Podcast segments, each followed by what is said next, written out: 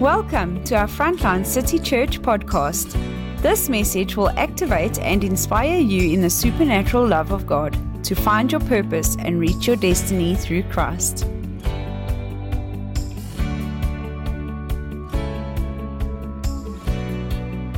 Today, I want to speak about something that I shared with um, the Limitless Wealth Group on Monday, and that is that God has anointed you to restore anything someone has lost. Let that just sink in. I'm going to go to scripture for a second. But God has anointed you to restore what anyone has lost. Now, number one, that's applicable in your own life. If you have lost something, make a note of it and start dealing with God in it. Because right through the Bible, restoration is preached in the New Testament.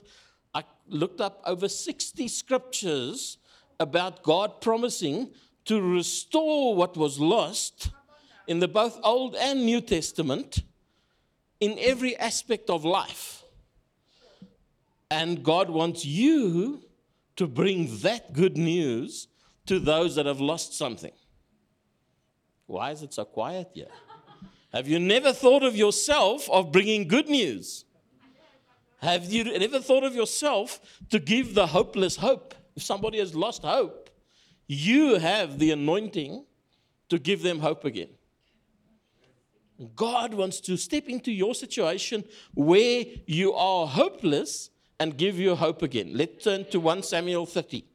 Now let's understand where is this in the Bible? This is David has been anointed as king, but he hasn't been appointed as king. So he's most of the time running away from Saul and he's trying to stay out of trouble.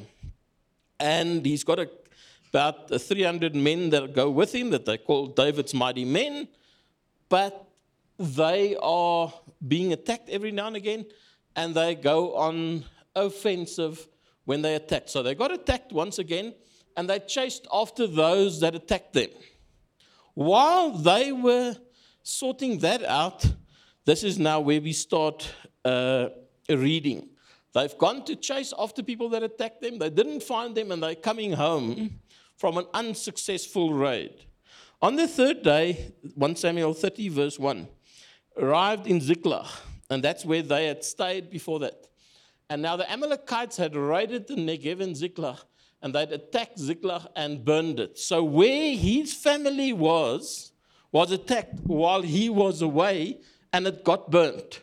See this picture of him and his men coming over the mountain and seeing their camp. You sort of like often see this in Western movies or so on. They come over the ridge and they just see smoke and they realize that their camp had been burned.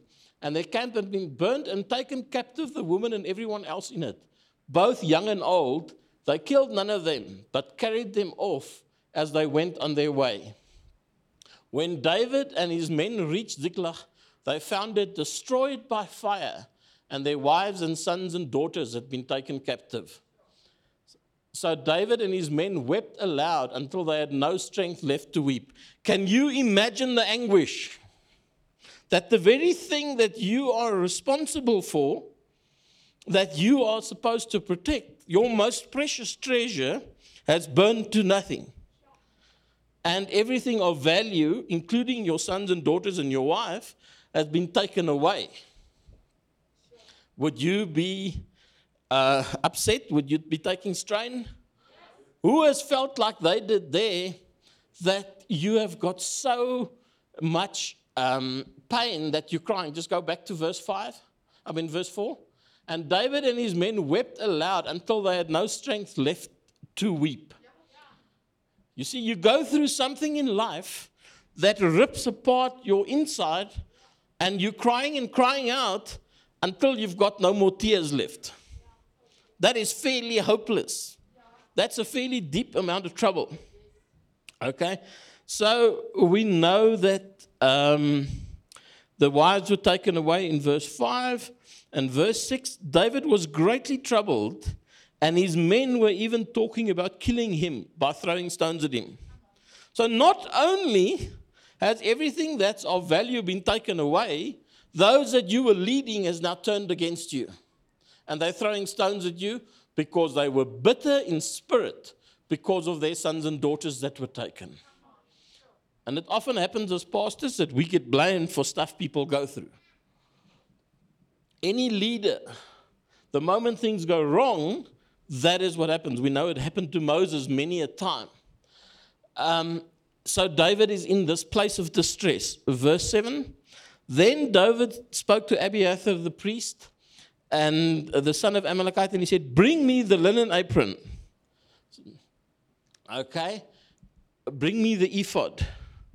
Can we put a picture up of an ephod? Sorry, I'm jumping around a bit. Um, are you jumping too fast? Go back to verse 7 if you can, and if you can put up the picture of the ephod.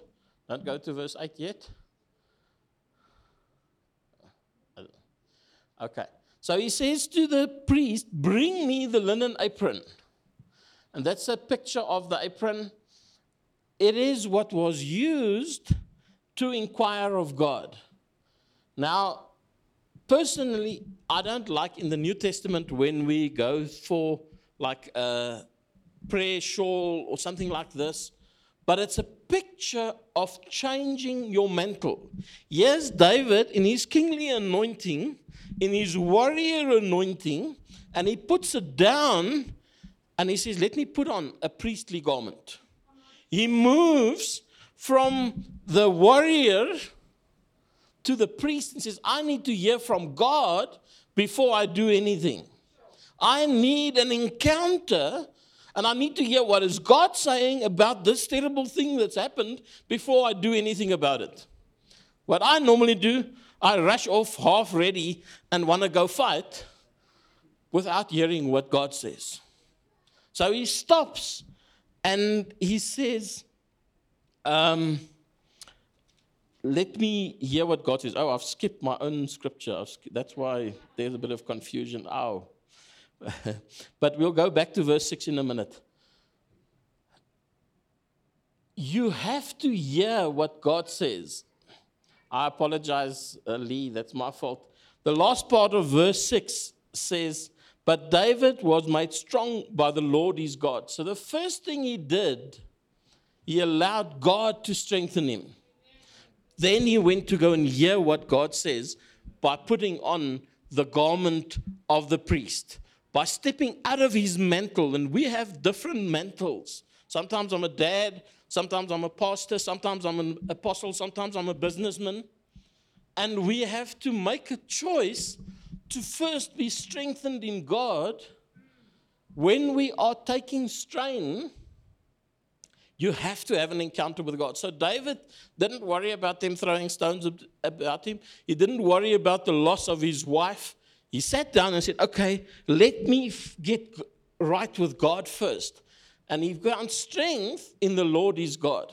And I'm telling you that if you can't do that moment, you're going to try and deal with it in your natural realm. Let's say you're a businessman and you go through a hard time you're going to try and deal with your business problems in your business ability. Maybe the studies you've done, maybe the experience you have, maybe the contacts you have. And those are all good, but they don't have the power of being strengthened in the Lord. Then, uh, let's say you're a husband and something goes wrong in your marriage, and you try and fix it in your husbandly role, things just get worse and worse things just get deeper and deeper trouble, or a wife, or a mother, or any issue that you have, when you try and deal with it in your own strength, it runs just into more trouble. Who knows that? Yep. We've tried it.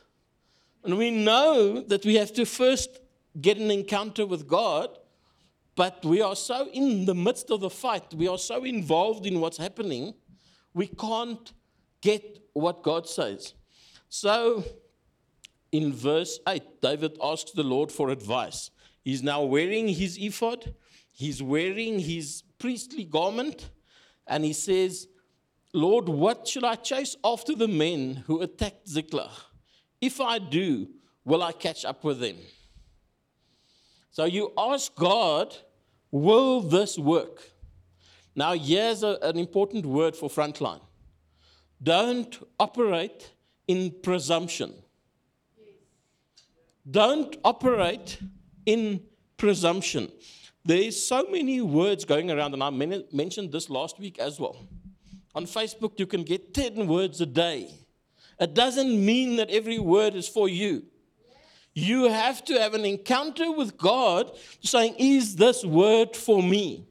I'm not saying that a word on Facebook is not for you or it is for you. But don't just take every word that's floating around in cyberspace as something that God has spoken to you. Go take your time and saying, God, are you saying this to me? We are not going to overcome the devil by the power of positive thinking. I believe in a positive attitude. I believe in standing strong. But we need an encounter from God more than anything else. We build our positivity from our encounter. We don't build our encounter from our positivity. Do you understand the difference? You wait until you hear from God and then you act. You don't act and then make it as if God said. Okay? I've got that badge. Lord, you better help me because I'm attacking these people. I'm, I'm doing this thing, God, you better help me. Oh, but I never said you must do that. Yeah, but, but, but. So I push in and then I depend on God instead of hearing from God and then depending on Him. Okay? So we have to do that place and saying, Will I catch them? And then God answers, Chase after them. You will certainly catch them and you will succeed in the rescue. God has called you to be a rescuer. God has called you to go through this process with Him so that you can rescue people that has got lost hope. You speak to somebody that is grieving, and you can replace their grief with joy. God has anointed you for that. You speak to somebody that is lost something in business, and you can encourage them on how to take it back. We know the story, we've often ministered on Abraham going after his uh, nephew Lot was attacked and in Sodom and Gomorrah, even though his nephew was in a sinful place, when he got carried away, Abraham went and rescued him and brought him back. That is an anointing and a, a golden wire right through the Bible that the people of God are anointed to bring back that which was lost, to restore that which was lost. So he chases after them. Oops. Verse 9 David and his 600 men came to the Besor valley, and some of them stayed behind there. That's because 200 of them were too tired to go across the valley. But David and the 400 continued to the chase. Sometimes when God calls you to something, you're going to get so tired that you think you can't carry on anymore. But don't get tired. Be strengthened in God. Be strengthened. Carry on the pursuit. Pursue what God has told you to pursue. Pursue what God has told you to have. Okay, then there's a story about an Egyptian man that helped them. Let's skip that. Um, let's go to verse 17. David fought against them for sunset until the evening the next day. That's 24 hours of warfare, even though God said he's going to win the war.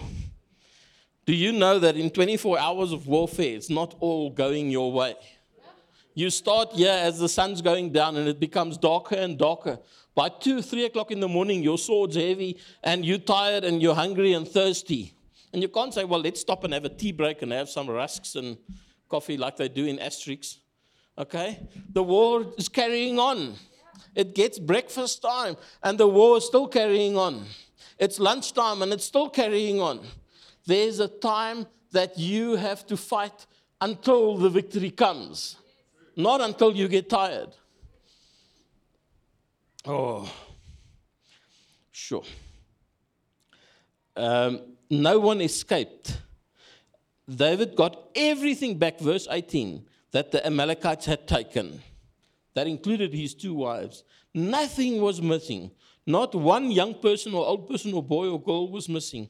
None of the goods or anything else that the Amalekites had taken was missing. You see, David brought everything back. Can you understand that that is an anointing upon every Christian? To do that very thing, to restore what was lost. You see, the wives and the children were now helplessly in captivity. You agree with me? And what does Jesus say? I came to set the captives free. That's the reason Jesus came is to deal with people that are stuck in a situation. So if you the stuck person, then believe that God is sending somebody to pull you out. If you are the one who has gone through the loss, believe that God is anointing you to go and solve the problem. But God has heard your cry and He wants to interfere. He uses people but God wants to come and interfere in your situation, and there is an outcome. Whoa. Let's just quickly go through a couple of points that God has established in this process. Number one, be strengthened in God. You cannot go to a fight or a survival or a change of situation without an encounter from God. I can yeah, bring knowledge, but I cannot bring an encounter.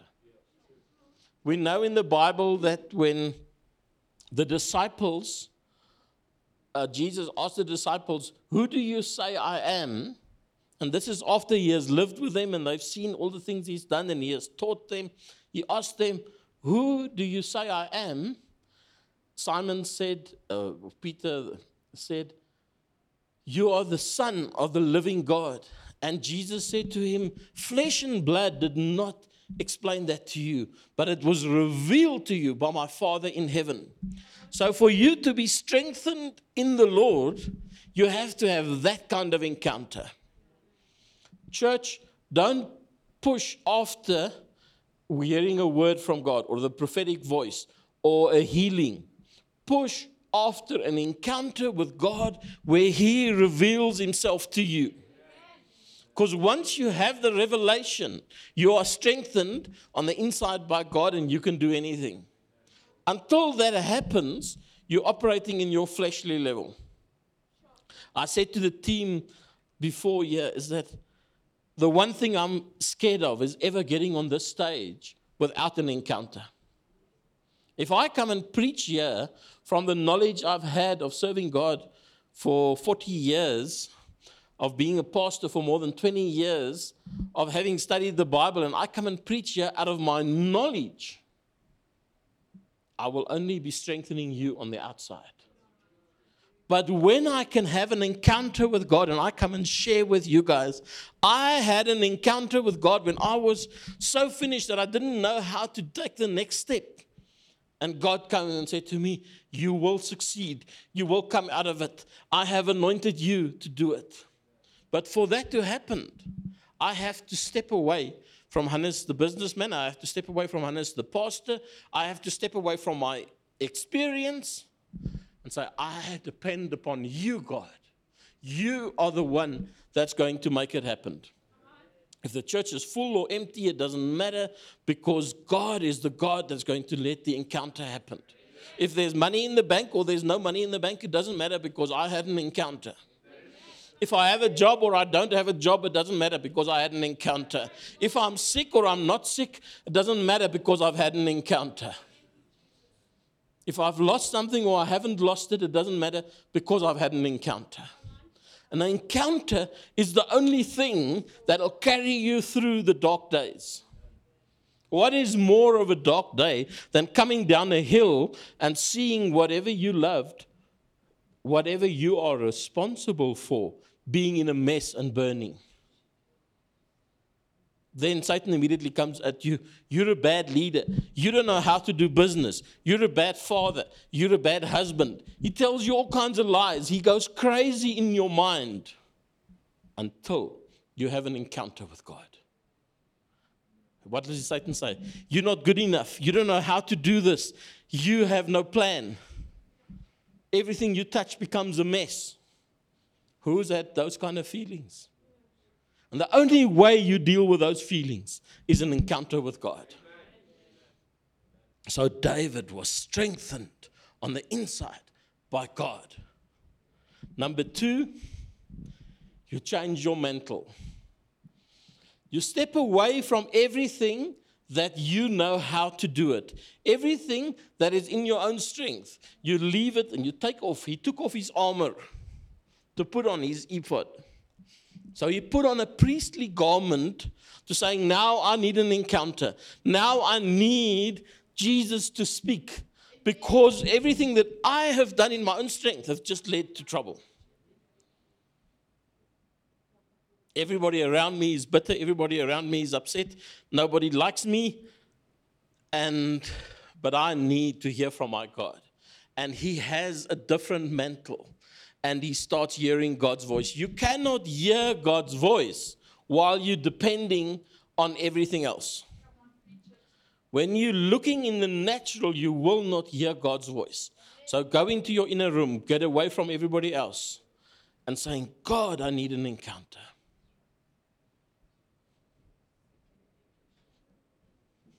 Number three, you hear what God is saying.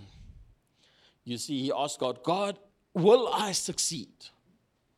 Will I come out of this situation? Is somebody going to rescue me?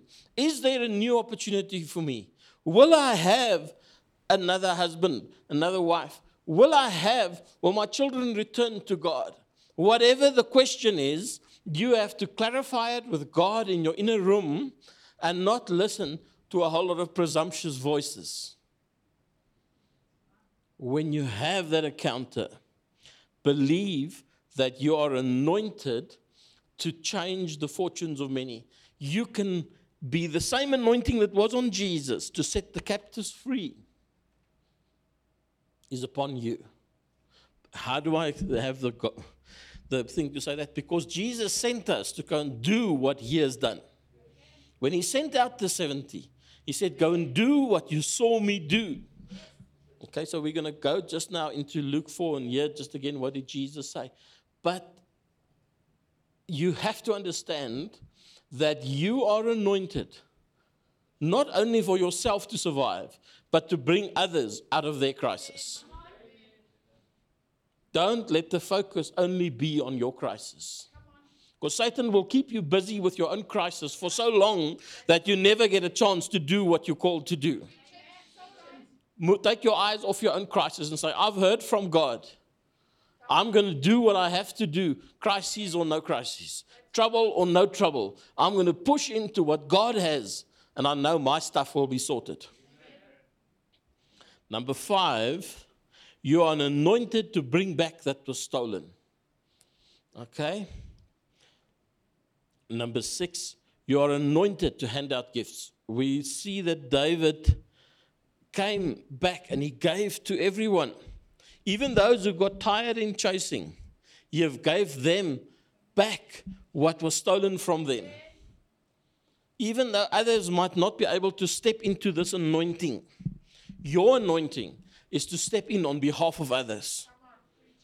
Because some people might get tired in this fight. Don't look down on them. Don't say, well, you didn't go with, because that's what David's men wanted to say. Well, nobody went with, and they, David said, no, give to everybody. Because tomorrow you might be tired.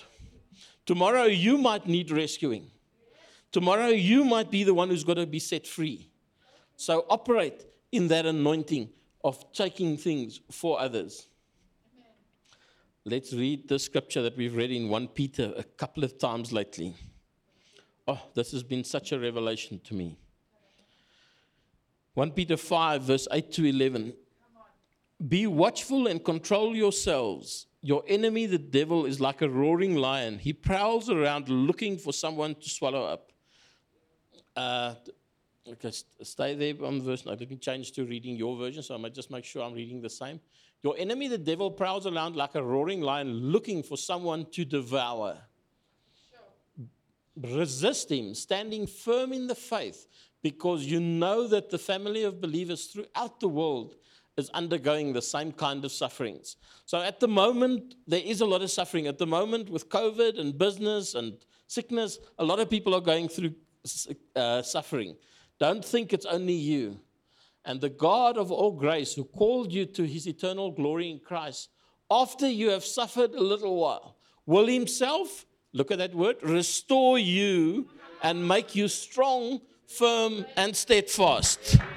There is the same anointing that's on sowing and reaping, is on restoration we must understand that God's got this theme right through the Bible, from Abraham, who restored Lot, right through to Jesus, who came and restored us. There is a process of restoration. There is a promise that whatever is stolen will be returned. So don't sit down in sack and ashcloth if something goes wrong. Say, God, I want the restoration anointing. I want to restore other people what they have lost. I want to hook in arms with somebody that is stuck and walk with them until they are free.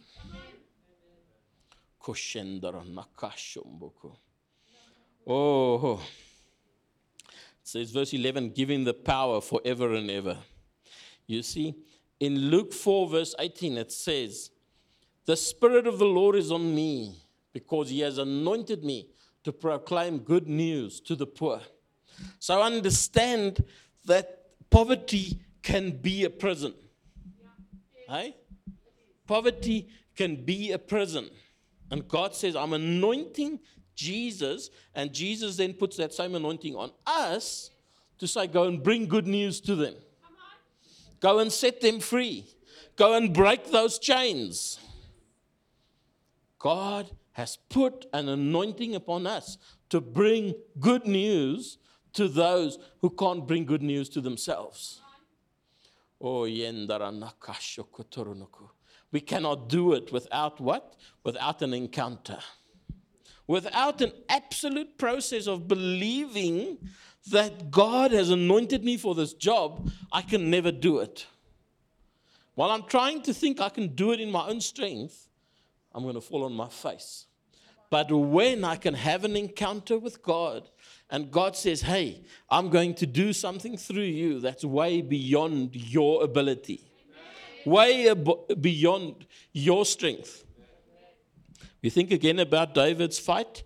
Now they have pursued these guys for so long that some people started falling away along the road. They got so tired, they fell away. So they're tired when they start the fight. Hey, who's been so tired of being in the fight and it's just been one thing on another thing on another thing? So now they've rushed for days. Okay, now we'd like to camp by the river for a couple of days and wash our washing and clean our horses and sharpen our swords. And then we'll fight tomorrow morning when the sun comes up. As they got there, in their straggled, tired state, the fight started. Then you can't depend on your own strength then you can't depend on your experience. Then you can't depend on how long you can hold a sword because your hand is even tired when you start. Sure. Oh, Psalm 20. Mom ministered on this the other day. Some trust, uh, verse 7, some trust in chariots and some in horses. That is trusting in the natural. Let's, today, we don't trust in chariots and horses. We don't even know what that is today. But what he's saying is that some trust in their ability and their strength and their wealth, but we trust in the name of the Lord our God. So when you're trusting in the name of the Lord our God, it doesn't matter if you have chariots and horses because you're not depending upon that. Frontline, don't depend on anything else but on the name of the Lord. In your issues that you face, don't allow Satan to make it about you. Because Satan would love to tell you you're not good enough. Satan would love to tell you you can't do it. Satan would love to tell you it's for somebody else. But when you have an encounter and you say, God, I've laid down my armor and I've put on my priestly garment. I've laid down my kingly anointing and I've put on my priestly anointing. It doesn't matter what you have and what you don't have, because then you hear a word from God. And I've had to be in that position so much lately.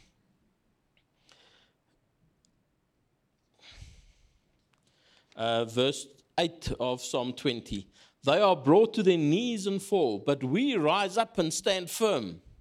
Lord, give victory to the king and answer us when we call. God is not going to answer you if you don't call. Don't operate in a presumption that you're going to be okay. Operate from your when you have an encounter, when you're calling out to Him. You're a history maker.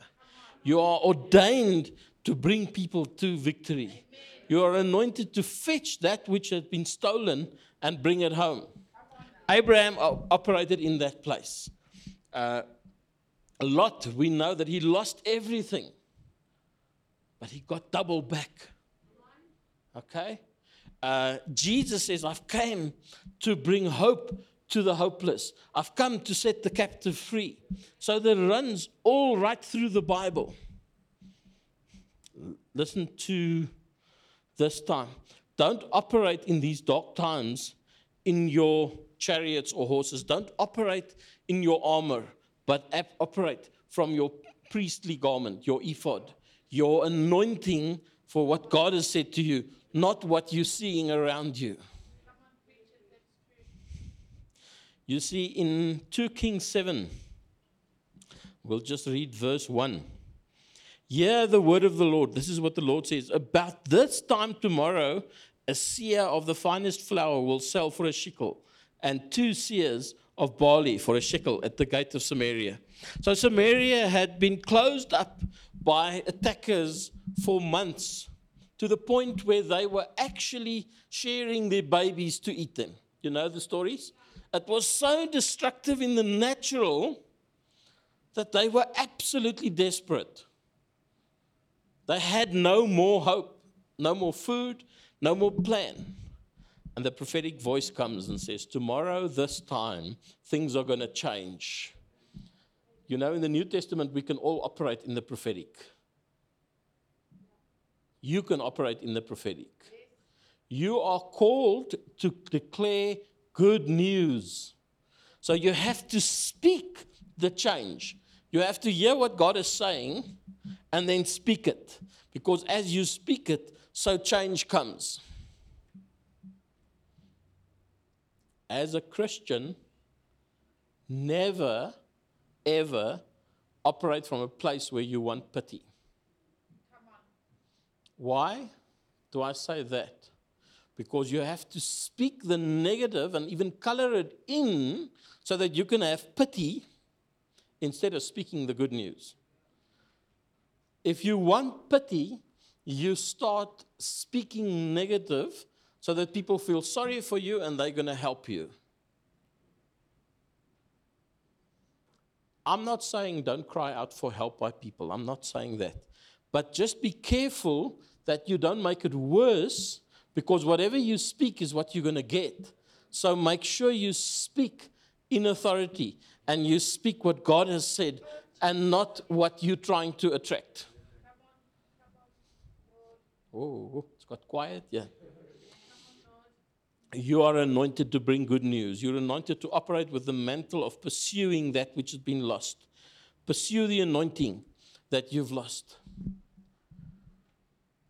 in sport, I see this. Um, I'll use one of the Formula One racing drivers as an example. Alonso went out of Formula One for a few years. And he came back and he was quickly right up there. He didn't have the car that the others have, but he was right up there in the place that he was. In ministry, I've seen it. Somebody steps out of ministry and they come back and they step right up to the anointing that they had before. In business, I've seen it, people have a big loss, but they step right back to the same level. When they have that encounter with God, the level has already been established, and God says, I want to take you back to where you were. Whatever you have lost, I want to take you back. There's so many scriptures about the return of what you have lost, just like there is about sowing and reaping. Oh. Jeremiah 33 says this While Jeremiah was still confined in the courtyard of the God, this is also a time that they were under a siege And the word of the Lord came to him a second time. This is what the Lord says He who made the earth, the Lord who formed it and established it, the Lord is his name. Call to me, and I will answer you and tell you great and unsearchable things what you do not know. So, what God says is, Call to me for an encounter so that I can tell you how things are going to work. Call to me not just for help, but call to me so that I can speak to you. What did Samuel say when he was in the temple as a little boy and he kept on running to Eli to see if Eli was here? And Eli said to him, Say to God, Speak, your servant is listening.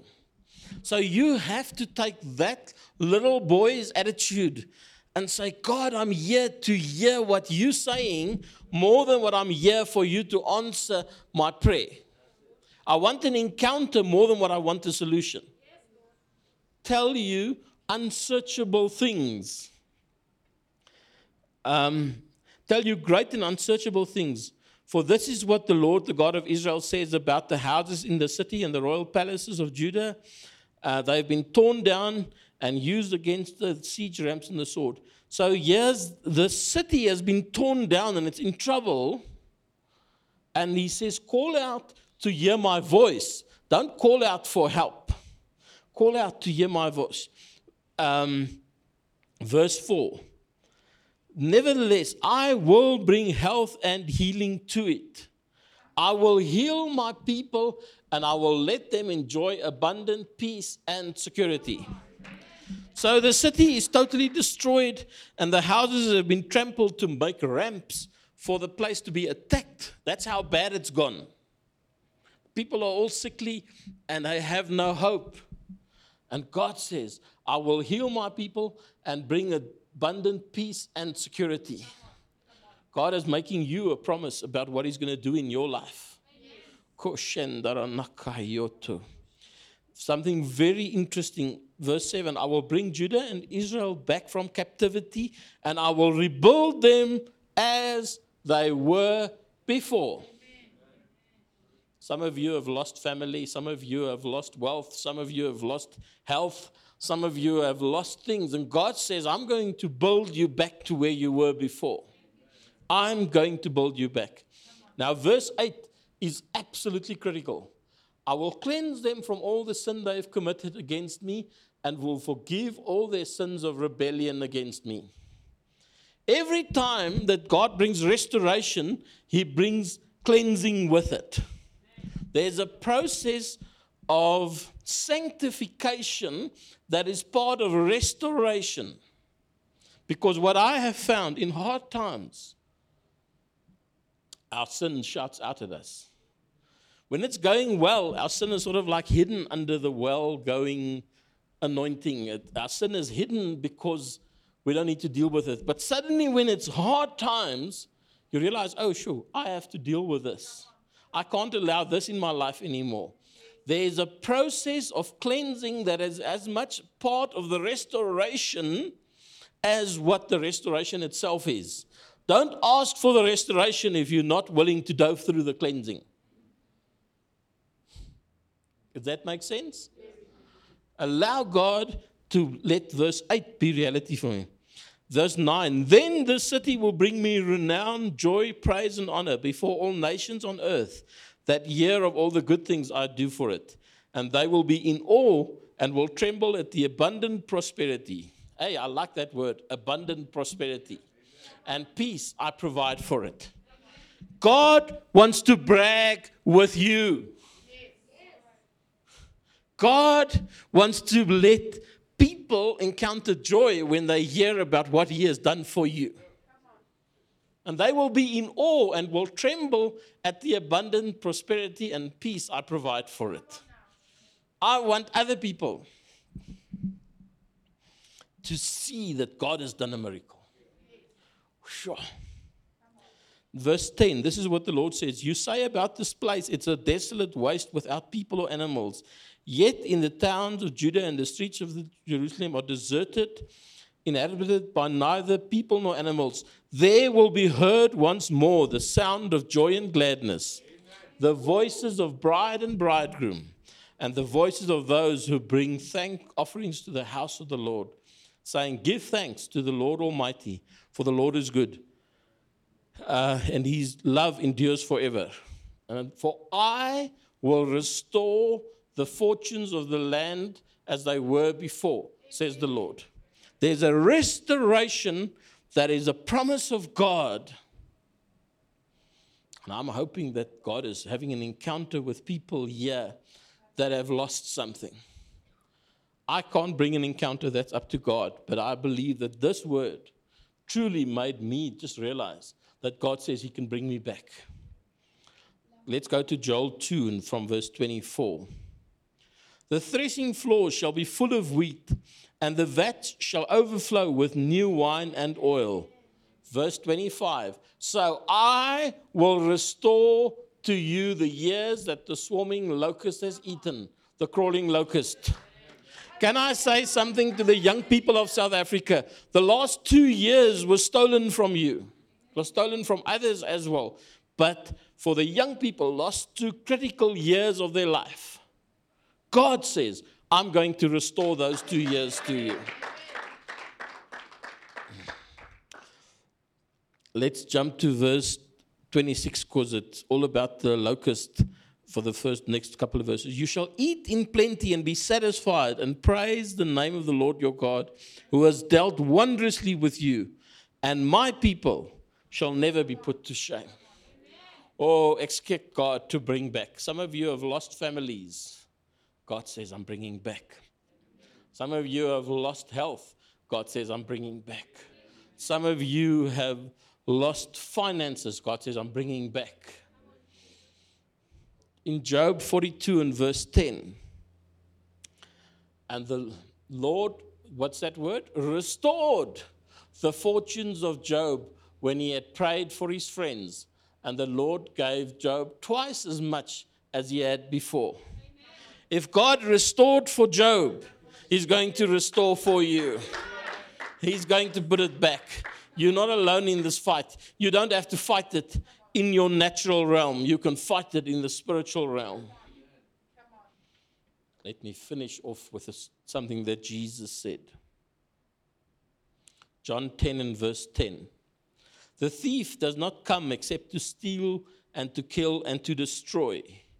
I have come that they may have life and they have have it more abundantly. The opposite. You see, something might have happened, but Jesus says, I'm turning it around. Something might have been lost, but Jesus says, I'm turning it around. You will not stay in the same place. God says, I'm turning it around. I'm turning it around. I'm turning it around.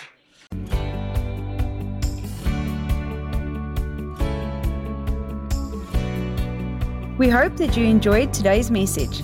Our services are streamed live on our Facebook page every Sunday morning at 9:30. For more information and resources, please go to our website www.frontlinecitychurch.co.za or look us up on Facebook, Instagram, and YouTube.